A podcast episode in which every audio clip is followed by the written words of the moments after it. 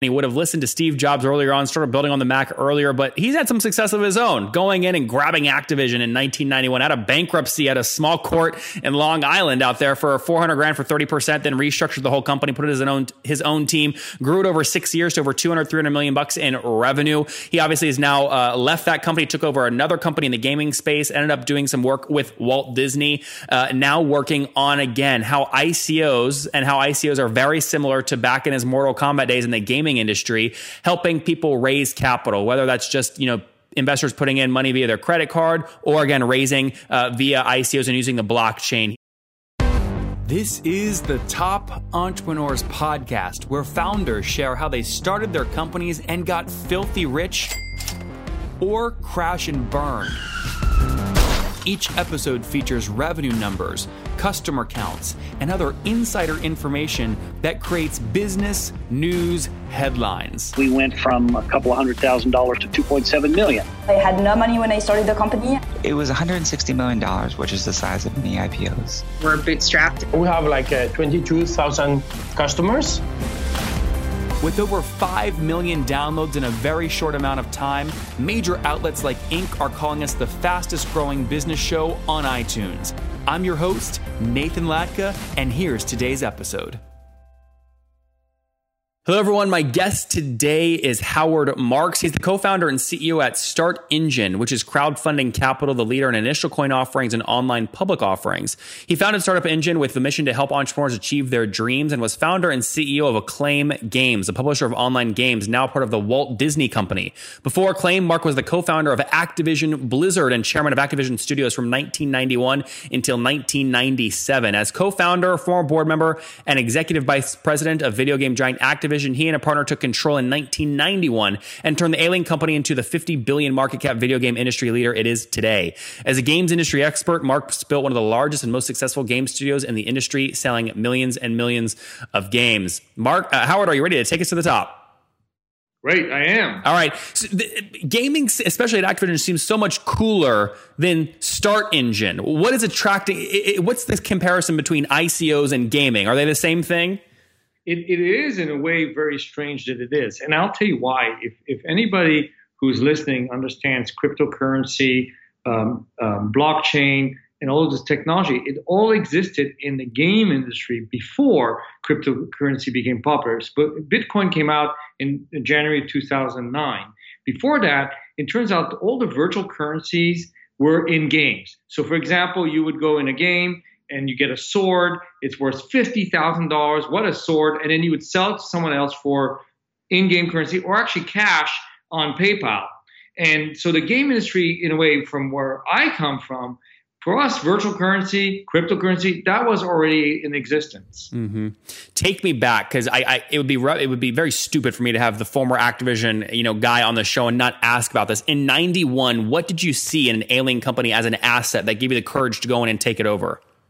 Well, it's a great story. What happened was we were in the software business at that point. I don't know if you remember CD-ROM software, uh, personal computers. That was a world totally different than today. You had the computers at home and the computers at work. They were not the same. And we were looking for a business to grow. And we saw Activision as a publicly traded company on the NASDAQ going bankrupt having a huge problem with their cash flow. They were they had over close to twenty million dollars in debt. They had no cash. They were bleeding, and we said, you know what? Let's see if we can take it over. So we we bought 30% of the company from one investor who was a venture capitalist who was like, you know, what? I'm out. So we paid that I think 400 grand. That was, 30%. by the way, that was was that pri- was that a private deal or is this was still when it was public? It was public. Okay, so it was public. Know, the VC owned a big stake in it. You basically bought the can, VC out direct. You're allowed. You're allowed to make a private transaction with a public company. Was That's it cheaper than the stock price at the time?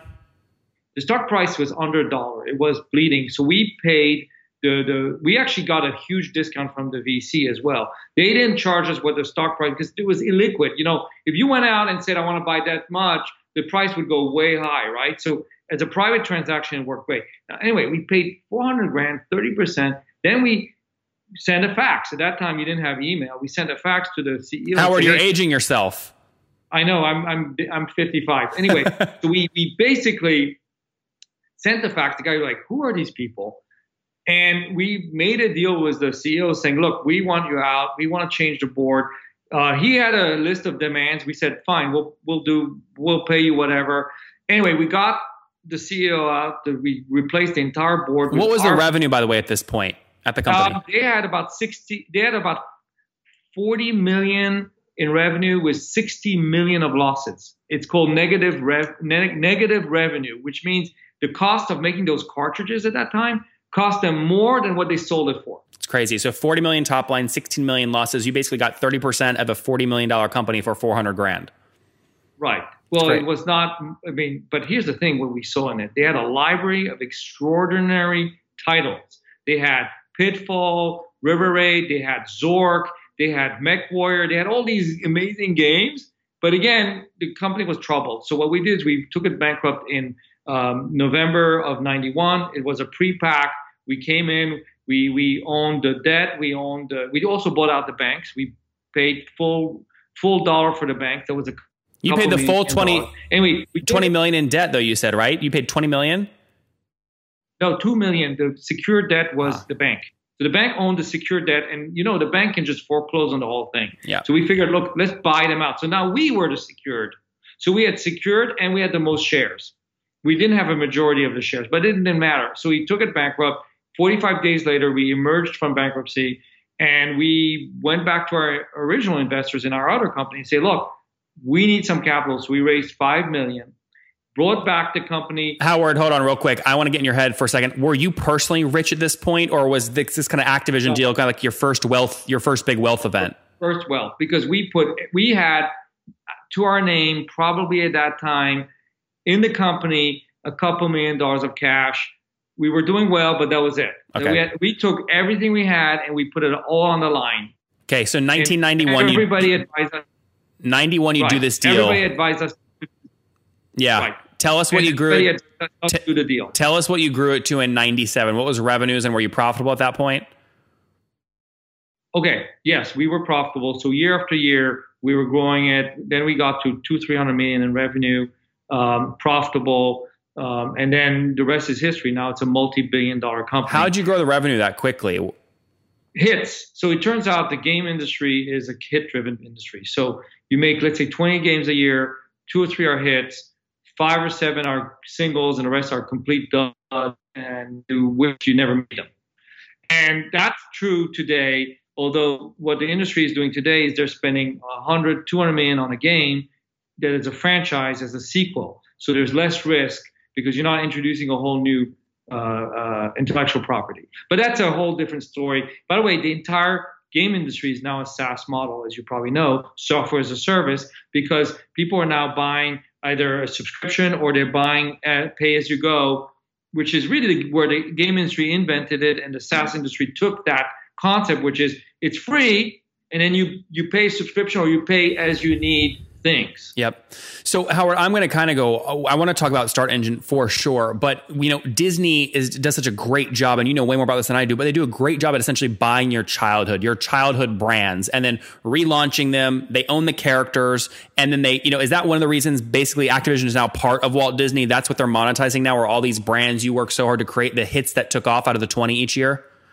No, Activision is independent. It is um, um, nearly as big as Disney or it could become bigger than Disney. But it's Acclaim, my other game company. So what I did is after that, I went over, took over a game company that made um, uh, Mortal Kombat. I don't know if you remember that yeah. game. Anyway, NBA Jam took them over. What do you mean they take were, them over though? That's like well, they they were in bankruptcy. They both so were. No, this one, yes. It turns out they were too.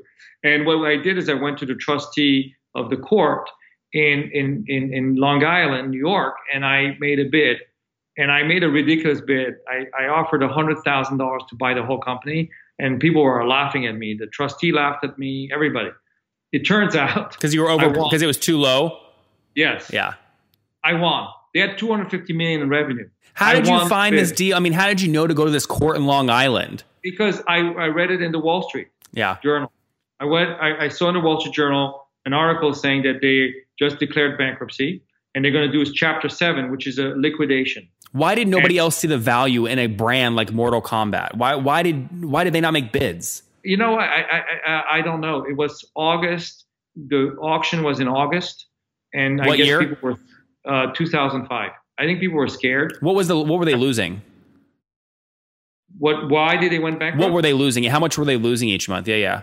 Oh, they were losing. They weren't losing that much. They're probably losing 30 million a, a year. Mhm. But you know what happened? They couldn't file their public statements. Or a publicly traded company, they, their auditor fired them, and they couldn't file anymore their uh, file. And they that's what drove the anymore. bankruptcy. Well, if you can't file anymore your financial st- statements as a publicly reporting company, the likelihood at this point is you're the SEC. You're going to get delisted, and SEC is going to after you. So they just bankrupt. They decide, okay, you know what? Go back Let the bankruptcy court figure out the documents. Interesting. It was awful. So I'm going to run something by you because I, I want to get your feedback on this. There are a few Yeah. companies that own board games from my childhood, maybe your childhood too, that are in very, very bad financial positions. I'm looking right now at acquiring some of these assets or just do a, doing a carve out to take that asset into VR and basically build Right. the game in a VR ecosystem and do a massive roll up. Is it, have you have you heard of anyone doing this? Do you see similarities in that to what you did with Activision? Yeah, it's totally similar. I'll tell you why Activision worked. Because we decided to go instead of the cartridges. I don't know if you remember those big cartridges. I don't. Okay, in Atari, you had to put a cartridge in a in a thing. I was born in '89, so I, I don't remember. All right, so you don't remember it, but you probably know what a cartridge looks like. Yeah. Those are hardware, expensive. You couldn't put much storage. The most you could put is 32 megabytes. We decided to go to CD-ROM, which you had 900 or 700 megabytes, right? Can you imagine the difference? And it cost 50 cents to make the CD, where the cartridge cost 20 $30. Imagine, right? The risk was gone. You couldn't have a risk anymore. So by taking that strategy of going to CD-ROM, 3D graphics, and video, we ushered a whole new world. And what you're thinking about the VR is the same thing. Is you're ushering a new world. Your your strategy is to take existing properties like we did, like Pitfall, Zork, MechWarrior, all these things. By the way, MechWarrior was a board game into a new world, which is CD-ROM 3D graphics. It worked because why? People love those properties. The brands. So the same thing with board games. Interesting. Well, we'll chat more offline about that. Um, let's fast forward. How is the game Mortal Kombat like the game cryptocurrency? What, what, what are you building at Start Engine? So Start Engine is a modern financial firm. And our mission is to help entrepreneurs achieve their dreams. And our idea was very simple, is to help people raise capital. Why? When I, I invested in about 60 different companies here in LA, in Los Angeles, most of them went out of business. Why? They couldn't raise money. Why couldn't they raise money? They didn't fit the VC model. VCs typically only invest in white males from Stanford. You know, these kinds of exact people that they want. Plus, the idea has to be in their favor. The geography has to be in their favor. But what is everybody else supposed to do? Yep. Women, people of minorities, people who live around the country, people who are doing new ideas that don't fit the VC model. What are they supposed to do? They can go to friends, they may get some angels, but so we decide to build a solution for them where they can raise money from the crowd and the crowd becomes their advocate. And we've raised money for over 100 companies so far. This year, we're going to raise money for 500 companies. How does this, how are the work in crypto? I mean, is this real money or are these tokens and cryptocurrency kind of things? So we have both. Um, every mo, the big volume is in dollars. People are investing using credit cards, ACH, which is from their bank or wires.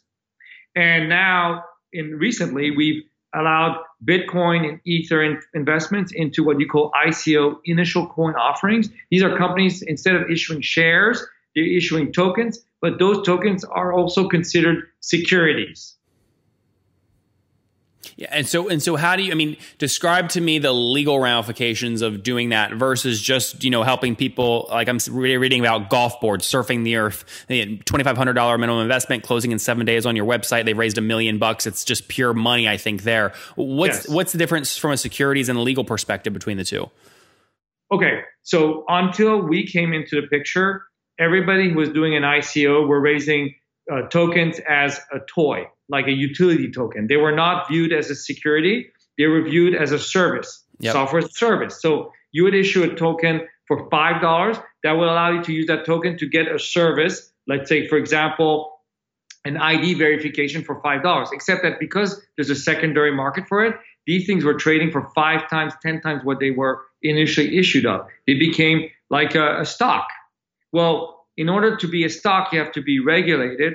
You have to file with the SEC documents. They were not doing that. And guess what?